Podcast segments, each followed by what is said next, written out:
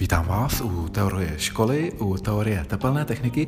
A dnešním tématem bude aplikace plazmového ohřevu a obecně aplikace plazmatu, protože plazma nachází i různé světelné uplatnění ve výbojkách například, nebo eh, speciálně v plazmatických lampách, které jsou eh, excitovány pomocí elektrického pole vlnovodem, a nebo třeba i chemické aplikace, eh, kdy plazma dodává těm látkám dostatečnou entalpii na to, aby proběhly dané chemické reakce a vznikají poměrně reaktivní prvky nebo reaktivní formy třeba kyslíku a dusíku. Pojďme na to. Mezi světelné aplikace plazmatu bychom mohli zařadit eh, výbojky, mohli bychom sem zařadit eh, fluorescenční eh, zářivky, to znamená ty běžné zářivky, které se dneska stále ještě používají, i když letky už začínají být tedy efektivnější, zatímco běžné zářivky vydrží přibližně 10 000 cyklů, letky třeba i 60 000. Nicméně právě eh, zářivky fungují eh, tedy díky eh, doutnavému výboji, což také můžeme zařadit jako součást plazmy, ke kterému dochází při nízkých tlacích, přibližně tedy 100 až 1000 paskalů. A právě v blízkosti katody tam vzniká jasné světlo, to znamená tam, kde ty elektrony zpátky tedy naráží na kladnou část.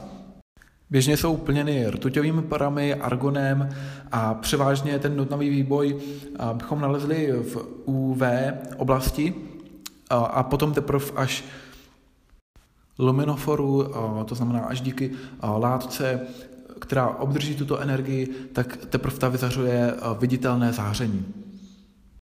Pokud by nás zajímal vyloženě elektrický oblouk, můžeme se setkat se sodíkovýma osvětleníma, nízkotlakovou výbojkou i vysokotlakovou sodíkovou lampou. Nízkotlaké výbojky, ty už se dneska nepoužívají, oni jsou sice vysoce efektivní.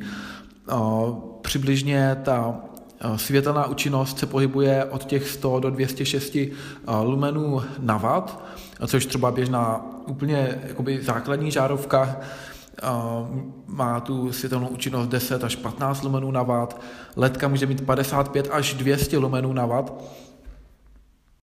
A právě ta nízkotlaká výbojka, kdy tady ten tlak byl nižší než 1 Pascal, tak se využívala pro osvětlení ulic a i pro bezpečnostní osvětlení. Nicméně, co se týče toho osvětlení ulic, tak právě zde nastala e, taková e, nepříjemnost v tom, že index podání barev je v tomto případě nulový. A index podání barev, ten nám říká, jestli ten daný světelný zdroj přirozeně podává ty barvy, anebo jestli tedy je monofrekvenční, monochromatický, že vyzařuje pouze jednu barvu, což v tomto případě platí. To znamená, že například v noci, když svítí pouze nízkotlaké výbojky sodíkové, tak vidíme monochromaticky, nejsme schopni rozlišovat žádné barvy. Co se týče vysokotlakých výbojek sodíkových, tak tam již ty barvy jsou odlišitelné, ale stále to barevné rozlišení je horší než u jiných lamp. Protože využíváme vyšší tlak, tak na druhou stranu ale klesá účinnost. Pohybujeme se okolo 100-150 lumenů na watt u těch eh, nízkotlakých eh, sice to rozmezí je poměrně široké 100, 206 lumenů na watt, ale běžně se můžeme setkat třeba se 183 eh, lumeny na watt. Oni obsahují také rtuť, kromě toho sodíku, a zároveň i xenon, což je, řekněme, takový startující plyn, protože on má nejnižší teplotu nejnižší tepelnou vodivost a nejnižší ionizační potenciál, kdy vznikne, potřebný pro to, aby vznikl daný oblouk. Tedy ten oblouk vzniká už při nízkém zápalném napětí a te, když tedy nakonec se vytvoří ten oblouk i v tom sodíku, tak díky tomu, že je to vzácný plyn, inertní, tak při vyšších teplotách s tím sodíkem ani s tou rtutí nereaguje. Protože je směs uvnitř extrémně chemicky aktivní, tak ten kryt nemůže být z borosilikátového skla, jako je tomu u nízkotlaké výbojky, ale musí být uh, tvořen oxidem hlinitým a L2O3 a navíc ještě se zde přidává i uh, oxid hořečnatý, který no, zase zlepšuje uh, průchod toho světla. Přestože vysokotlaká výbojka nemá úplně ve svém spektru zahrnuty všechny barvy, tak ty barvy, které má, tak jsou velmi blízké uh, takovému uh, spektru, které, na které jsme zvyklí uh, ze slunce, na přirozené spektrum.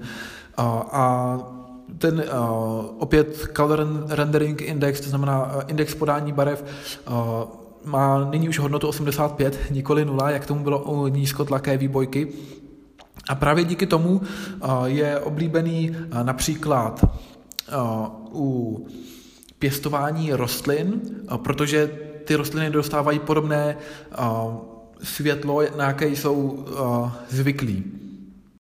Jedná se zejména tedy o tu charakteristickou žlutou vlnovou délku, typickou pro sodík 589 nanometrů. Tato délka vzniká tak, že excitujeme pomocí elektrického oblouku sodík a ve chvíli, kdy se vra- začne vracet na svůj původní stav, tak ta vyzářená energie uh, bude mít právě podobu světla těch 589 nanometrů. No a na závěr uh, bych zde rád zmínil přímo plazmovou lampu, uh, která využívá uh, energie elektrického pole radiofrekvenčního elektrického pole, vysokofrekvenčního pole, kdy to elektrické pole je usměrněno vlnovodem. Na takové plazmatické lampě byste ani nenašli elektrody. Nevytváří se tam elektrický oblouk, ale zkrátka dobře ten plyn nebo směs těch plynů, zase se tam objevují inertní plyny, tak my této směsi plynu dodáme energii elektrického pole a tím ten plyn začne ionizovat a měnit se eh, na plazmu. A ve chvíli, kdy začne opět tedy eh, zpátky zpřeměňovat na plyn, tak začne docházet k tomu vyzařování energie. Takovéto osvětlení také bylo využito eh, na osvětlení ulic, pódií a také se uvažuje o využití pro rostliny, akvária, protože zde máme dostatek modré části toho spektra, což třeba u těch sodíkových výbojek zas tak nemůžeme najít, i když se zvyšujícím tlakem i ta modrá barva se tam dostává.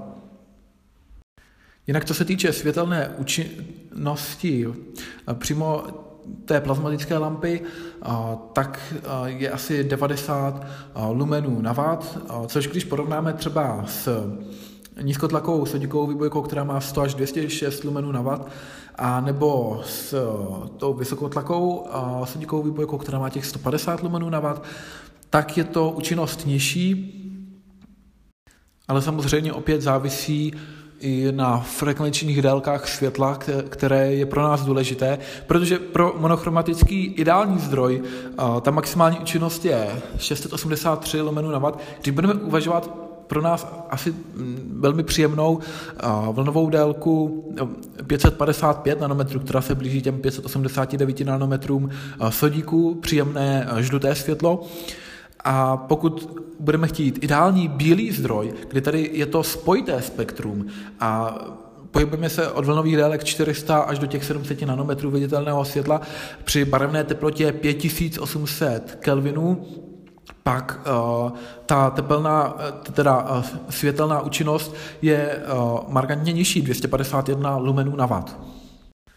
Plazmu bychom našli i v chemických aplikacích, tam, kde je požadována vysoká teplota pro reakce, které probíhají při vysoké entalpii. Jenom odbočím, co je to entalpie. Entalpie to je veličina, kterou bychom mohli vyjádřit pomocí vnitřní energie, Jedná se tedy o vnitřní energii plus součin tlaku a objemu, H se rovná U plus P krát V, což my bychom mohli tedy rozepsat na uh, diferenciální rovnici, že tedy změna entalpie DH se rovná DU plus, a teďka, protože mám součin, tak to rozdělím na P krát DV plus V krát DP. No a e, podobně bych ještě si mohl e, vybavit druhý vztah, kdy změna vnitřní energie U je dána jako součin teploty a při té měnící se entropii T krát ds minus e, tlak při měnícím se objemu P krát dV. No a když tyto dva vzorce zkombinuji, získám vztah pro entalpii nebo změnu entalpie dH se rovná T krát ds plus V krát dP. Díky tomu tak mohu vykonávat nebo uh, uskutečňovat reakce ve velkém rozmezí teplotů a tlaků. Uh, takže můžu takto vyrábět například kyanovodík, uh, fosfor redukcí fosfátu, uh, acetylen, uh, který je potom dál používaný jako stavební jednotka pro další, řekněme, součásti. Je to vlastně nejjednodušší alkin a lze ho použít i jako samotnou látku, jako palivo. Taky bychom mohli využít aplikaci toho plazmatu pro syntézu kyanu CN2, syntézu nitridu magnézia i zirkonu. Zirkonium syntetizuju z uhličitanu zirkoničitého ZrCO2O6 a z něj získám uhličitán zirkoničitý uh, ZRO3. No a co se týče samotných technických aplikací, tak uh, plazma nachází využití například v textilním průmyslu, uh, protože když aplikujeme plazma na povlaky, tak jsou potom měkčí, snáze barvitelné, například u sedadel. Využíváme ten koronový výboj eh, třeba i pro odstranění eh, dechtu. Také lze plazma využít i pro sterilizaci lékařských nástrojů, neboť eh, plazma vytváří velmi reaktivní formy dusíku a kyslíku, například singletový kyslík, to znamená kyslík, kdy všechny ty valenční elektrony jsou spárovány. U palivových nádrží zase využijeme úpravu mikrovlným výbojem, což nám zajistí těsnost té nádrže. Co se týče úpravy plastů, například plastových nárazníků, tak zase to poslouží pro lepší přilnavost nátěrů. Obecně u plastu, ať už se jedná o polyetylen, polypropylen, polystyrén, syntetický kaučuk EPDM, a výhodou je, že celý ten povrch je upravovaný stejnou teplotou. Mezi klasické plazmové technologie patří plazmatický nástřik, plazmové leptání, zvlášť e, mikroelektrotechnice, řezání. Výhodou řezání plazmatického není, že je, že není hlučné oproti třeba uhlové brusce a vřízné oblé tvary, ale zase dosáhne pouze do určité hloubky 16 cm nebo 18 cm běžně a pokud řezáme pod vodou, tak 12 cm. Lze to využít i pro svařování, i tavení, Mezi poměrně moderní aplikace plazmatu patří změna vlastností materiálu, jako je právě třeba přilnavost nebo savost. Také můžeme pomocí plazmatu likvidovat perzidní odpad. Právě třeba i můžeme čistit ten dehet pomocí koronového výboje nebo i přímo plazmou, což tedy ono upřímně řečeno, korona je jakoby součást plazmy, Konkrétně například solární korona, to je jasně zářící okolí slunce, je tvořené unikajícími plyny. Jinak v praxi se může využít například pro ozonační přístroje, elektrofiltry, kopírky. A tyto plyny utíkají z fotosféry slunce, což fotosféra je právě ochranný plynný obal hvězdy. Jinak korona je jako viditelná. Sice poměrně slabě, ale je to takový slabý modro-fialový eh, výboj. Může vznikat eh, třeba i na hrotech u silně eh, zakřivených elektrod při překročení zápalného napětí, někde na transformátorech při rozvádění elektřiny. Korona se pohybuje v přibližném rozmezí koncentrace 10 na 8 až 10 na 13 částic na metr krychlový a teplota korony se může pohybovat mezi milionem až 100 miliony kelviny, což je ale stále méně než u termojaderného plazmatu, kde ty teploty stoupají i nad ty 100 miliony kelviny, i když se mohou pohybovat i níže, třeba i u těch um, milionů kelvinů. Ale hlavně termojaderné plazma uh, má daleko uh, vyšší koncentraci, je hustší, uh, běžně počty částic se tam pohybují mezi 10 na 23 až na 10 na 28 částic na metr krychlový. A to už je právě jádro slunce. Samozřejmě e, do těch nízkoteplotních plazmat můžeme řadit třeba plamen, který také zase má nižší koncentraci, i když může mít vyšší koncentraci než například ta korona, třeba 10 na 13, 14 částic na metr krychlový, když se zaměříme na doutnavý výboj, fluorescenční lampy, vysokofrekvenční výboje, to znamená i ty naše zářivky rtuťové, tak uh, tam uh, to plazma nabývá koncentrace okolo těch 10 na 14, 10 na 15 částic na metr krychlový ještě trochu více než třeba ten oheň, ale hlavně ty teploty jsou o dost vyšší.